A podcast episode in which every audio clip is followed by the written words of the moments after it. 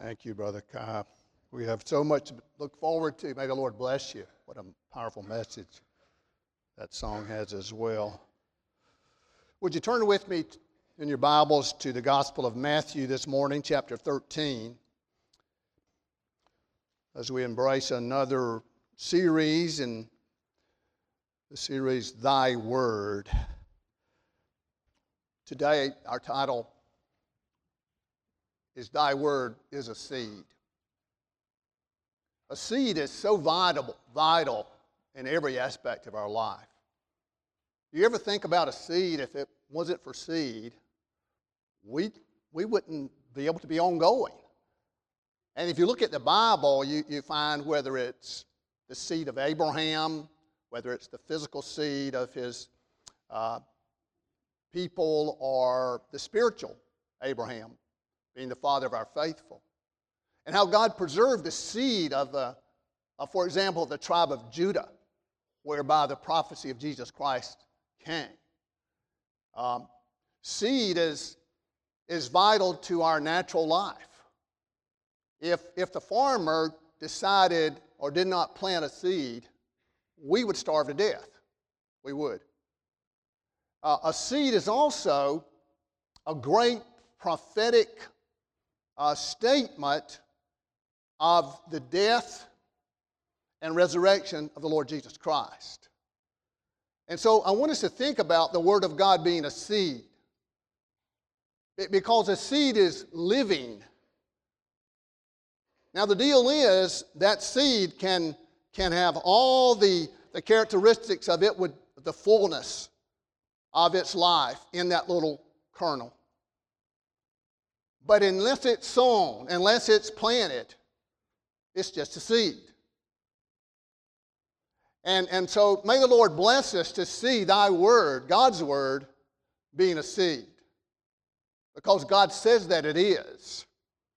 And I wanted to use this part of Scripture where Jesus is talking in parables. And he's already given the parable, but now he's explaining the parable. And he's doing that to his disciples and a few others. Most of the crowd have already left. And so, so as we think about the parable, a parable is something that just comes along beside a truth. And it's how Jesus illustrates a truth by maybe a natural uh, phenomenon or a natural event that goes on. And that's what he's doing here. So that we can understand it and we can see it clearer. Okay? So let's look at these verses in Matthew 13. I'm going to look at verse 18 through 23 for our text regarding thy word is a seed. Hear ye therefore the parable of the sower. When anyone heareth the word of the kingdom and understandeth it not, then cometh the wicked one and catcheth away that which was sown in his heart. This is he which receiveth seed by the wayside. But he that receiveth the seed into stony places, the same is he that heareth the word, and anon with joy receiveth it. Yet hath he not root in himself, but dureth for a while. For when tribulation or persecution arises because of the word, by and by he is offended. He also that receiveth seed among the thorns is he that heareth the word, and the care of this world and the deceitfulness of riches choke the word, and he becometh unfruitful. But he that receiveth seed unto the good ground is he that heareth the word and understandeth it which also beareth fruit and bringeth forth some an hundredfold, some sixty, and some thirty. Okay, what I would like to try to deal with this day is first of all, I want to say three things regarding this. Number one is seek the sower. Number two, sow the seed. And number three, see what happens. Okay, let's look at seek the sower. Who is the sower? Look at verse 37 in that same chapter. It says, He answered and said unto them, that's Jesus, He that soweth the good seed is the Son of Man. So Jesus is the sower. Jesus is the priest, Jesus is also the sacrificed. But we're not off the hook on this. Because in Christ and because of Christ's work in our hearts, we are also to be sowers. We're to sow the seed. Every one of us, every child of God who has been born by the Spirit of God, is to proclaim and testify of the work of the Lord Jesus Christ in their life. Sometimes you can use words. You do not have to be a high powered preacher. What you have to be is understanding that you're a sinner and that Jesus is your Savior and that you love Him so much and that you love others so much that you want to tell them that He is the way, the truth, and the life.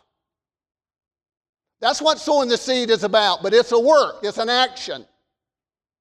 But Jesus is the sower. So the first thing we have to do is seek the sower because he's the one that has the seed. You can find all kind of seed from people. But the word of God, thy word is a seed. Man cannot make seed. Did you hear me?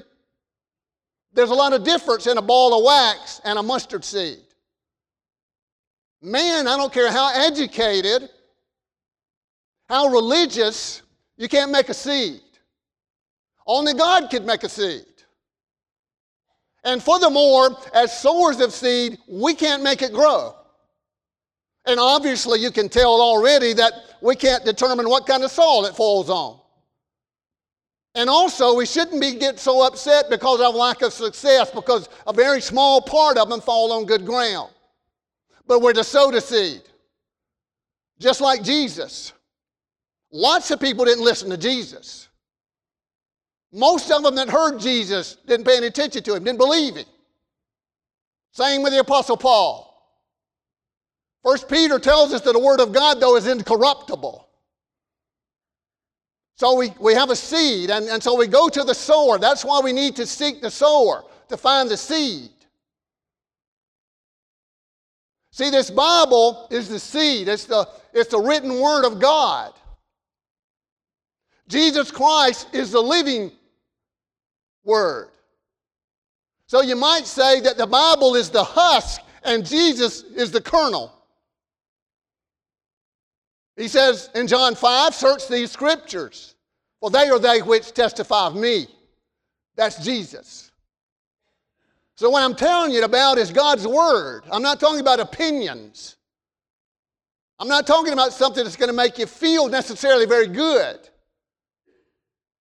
I'm telling you about something, if God gets a hold of it, will make you tremble. I'd be willing to say that if a person can hear the Word of God and feel satisfied themselves, then you haven't heard anything. The law of God will show us our sin. but we have to get there before we can see the Savior. You cannot be healed until you're wounded. And so the sower knows that. So Jesus is the sower. You go to the grain bin to get the seed. Not only is the Word of God seed for the sower, but it's bread for the eater. You can't tell somebody something that you don't know. okay? So we search God's Word so that we can sow God's Word. And then we can see what happens. Because God gets the glory in it all. So seek the sower. That's seeking Jesus. It says in our text, Hear ye therefore the parable of the sower. Now, Jesus used an illustration of a seed. If you'll not turn with me, I invite you to over to John's Gospel, chapter 12, and verse 24, and maybe a few verses before and after. John 12, verse 23 first. Listen with me. And Jesus answered them, saying, The hour is come that the Son of Man should be glorified.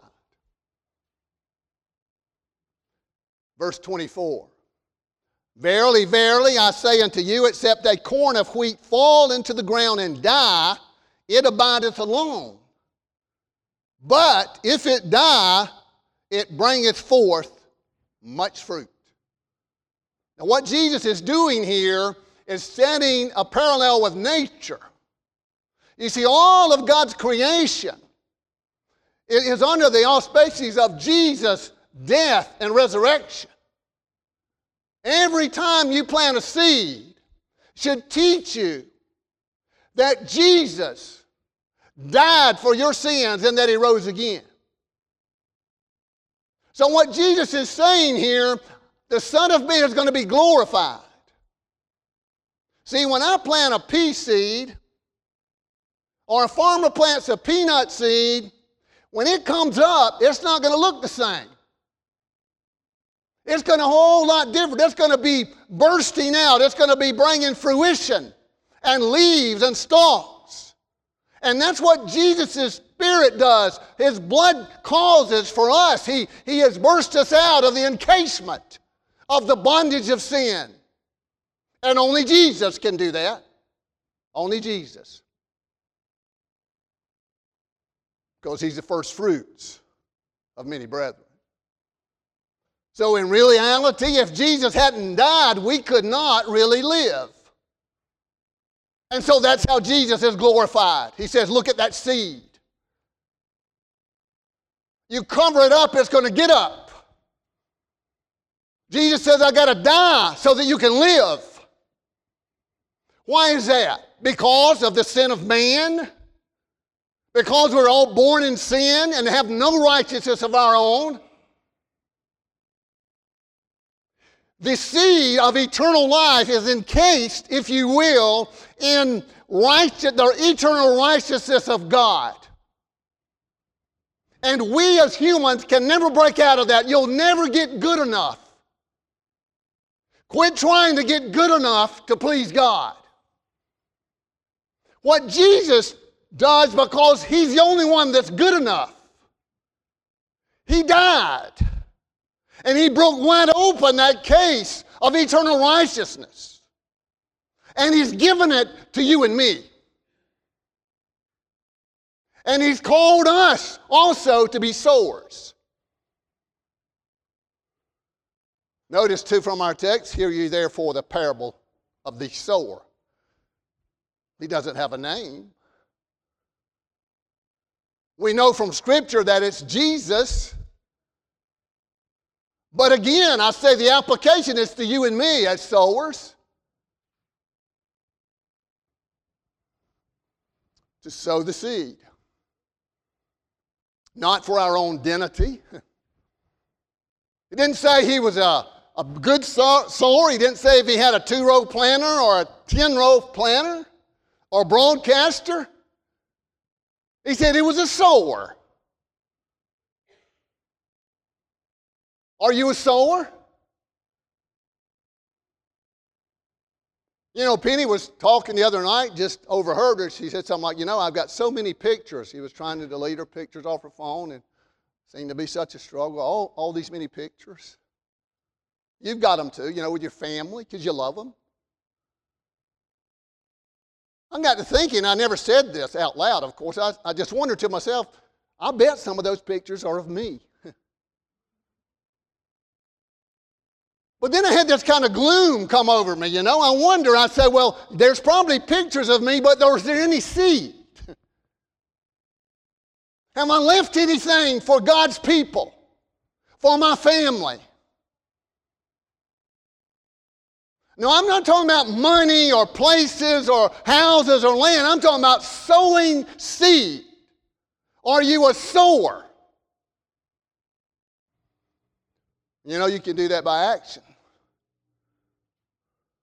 your life. I'll tell you what, I found some deep seed from people that were not ever in the pulpit. I had a guy one time stand up on the, on the, on the track of a, a D8 bulldozer a mountain of a man and stuck his big hand out to me and shake my hand. He said, You know, you know, son, said, all this land out here is God's. He said he just went on spilling about how God had created and how God had saved. I never seen that man in my life. That's powerful to me.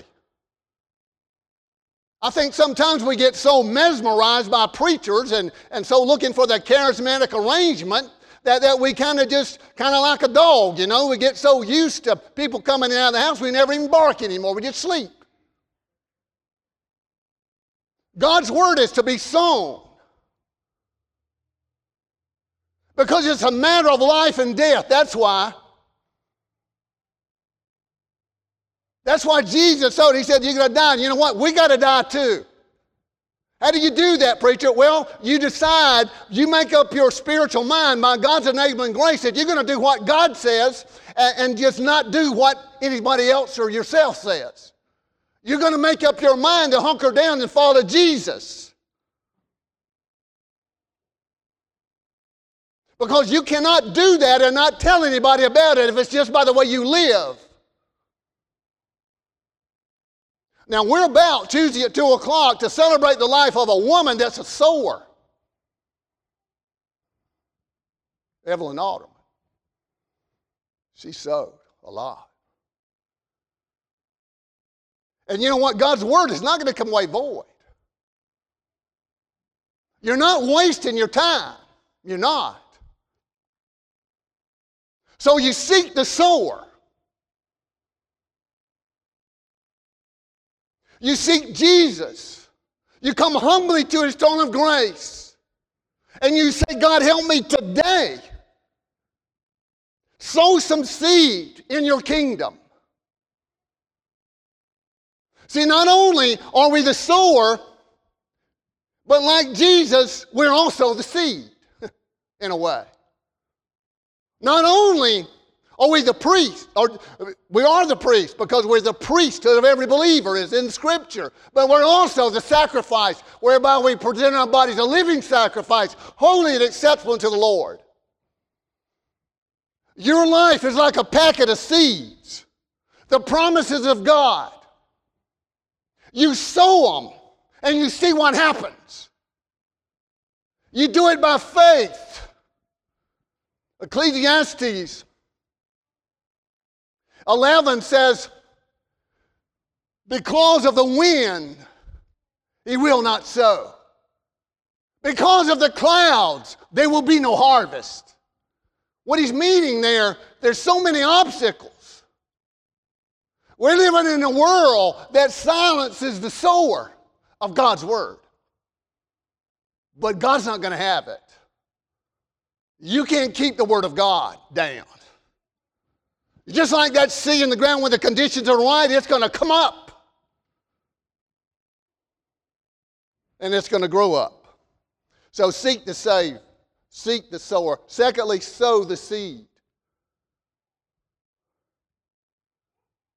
The Apostle Paul warned the young preacher Timothy sow the seed, preach the word, in season and out of season.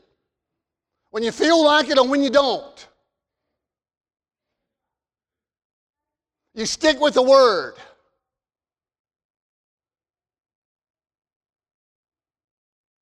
I saw this condensed a long, a long time ago, and I, I never forgot it. You read it to know it. You think about on it to store it. You tell it to others to show it and you live it to show it. So you take God's word and you look at it and you study it and you meditate on it and you ruminate on it and then you and then you you you you, you think about it and then you tell it and then you live it. But you sow the seed. If you don't sow the seed, nothing's going to come up. Now, here's the deal with sowing seed, as I understand it from this scripture. You know, birds will scatter seed, all kind of seed. But you will not find a, a field of cotton or peanuts or corn growing in the wild. Have you ever seen it? You won't see it. Why? Because it is intentionally done by somebody that has been thinking about it, planning it, has prepared it. Now, what's going to happen here is that this seed is going to be sown by the sower. And what Jesus is painting here, this parable, in this time in Palestine, they could probably, there was probably going on then. They might have looked over there when Jesus was talking, and there was a man scattering seed. And in those fields, there were roadways right in the middle of the field. Some of that seed went in the roadway. Some of it fell along the edge of the road. Hadn't you seen cotton growing on the side of the road? Wheat, well, that's just scattered. So Jesus is saying this. He said, listen, listen to the sower. He's sowing the seed. Hear this parable. So we see we're scattering the seed of God. And the soil pretty much is, is, is, as far as what it's made of, is the same thing earth. See, the only difference that makes this seed bring forth fruit is the conditions of the soul. And that's up to God. God has to adjust your heart. God has to do the soul analysis. What we're to do is sow the seed. Because God said sow it. and God has given us the inspiration to do it because of love for Him and love for one another sow the seed. But understand there's some preparation that takes place. The other day, I was I have this little pasture that I'm converting from woodland, and I thought I was going to sow some seed. Want to, still do. And I just thought I could just sow it. And you know, just the cows would walk it in. Somebody told me that. You can't go by what people tell you. So I was sitting there one day in my office. I said, Well, I tell you what, I know a man that knows about this seed because he's the guy I get the seed from. And I'm going to call him, and I was wide open to say, whatever he says, I'm going to do it. That's exactly way we need to do with God's Word. So I called Brother Jimmy Blitch. Many of you know him. And I asked him, told him what I was going to do. He said, Don't do it. He said, Don't try to take any shortcuts. The seed is too expensive. I listened to him. Are you listening to God? See, you're going to see some preparation. God is preparing your heart because I'm going to tell you, nobody gets to heaven without trials. They don't. So you sow the seed.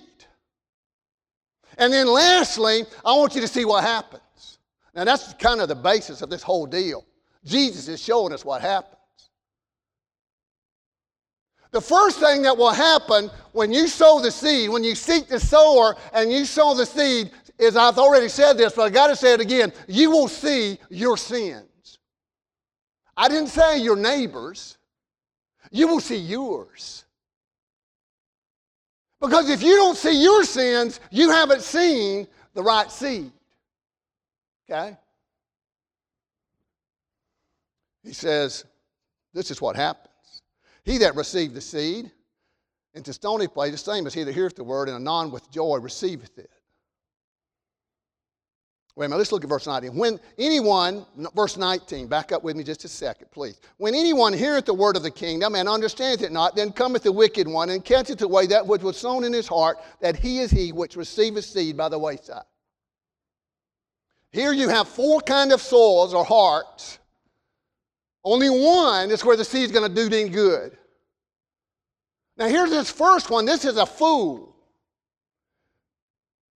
The fool has said in his heart, There's no God. I don't understand God's word. I don't want to understand it. Multitudes of people like that in the world today. We don't need to get mad with them. We need to love them, pray for them. But there's people like that. They don't understand it, don't want to understand it. You may have children like that, grandchildren, friends. You just still sow the word. God's going to have to deal with that other part. And in here we say in verse 21 or 20, but he that receiveth the seed into stony place, the same as he that heareth the word and anon with joy receiveth it, yet hath he not root in himself, but dureth for a while. For when tribulation or persecution arises because of the word, by and by he is offended. I'm going to say about 80% of Christians are right there. I mean, yes, I love the Word of God. You know, it just feels so good being in church. Man, my experience, I want you to know I've had experience. I want you to know this. There's a lot of difference in experience and salvation. You know, people get high up, you know, and some, some, uh, some fine preacher makes it, well, let's come down the aisle. How about raising your hand up? Say that you love Jesus, you want to go to heaven. I mean, shout the house down. You know, I want to go to heaven. But that person is in dangerous ground. You know, I've been on the walk to Emmaus. I want to share my experience. You get home though, and you gotta you gotta face the trials of life. You leave this church before you get home, you're gonna be tempted. Are you ready for that? How's that seed in your life taking root? Many are the afflictions of the righteous, but the Lord delivereth them out of them all, he says. Lots of time persecution will squelch that joy. This is shallow Christianity. So much of religion today is a mile wide and an inch deep. You know, people say, I'm going to love everybody. I'm going to give everybody a stimulus check. And I'll tell you what, you need with nothing but sin. That's all that's doing.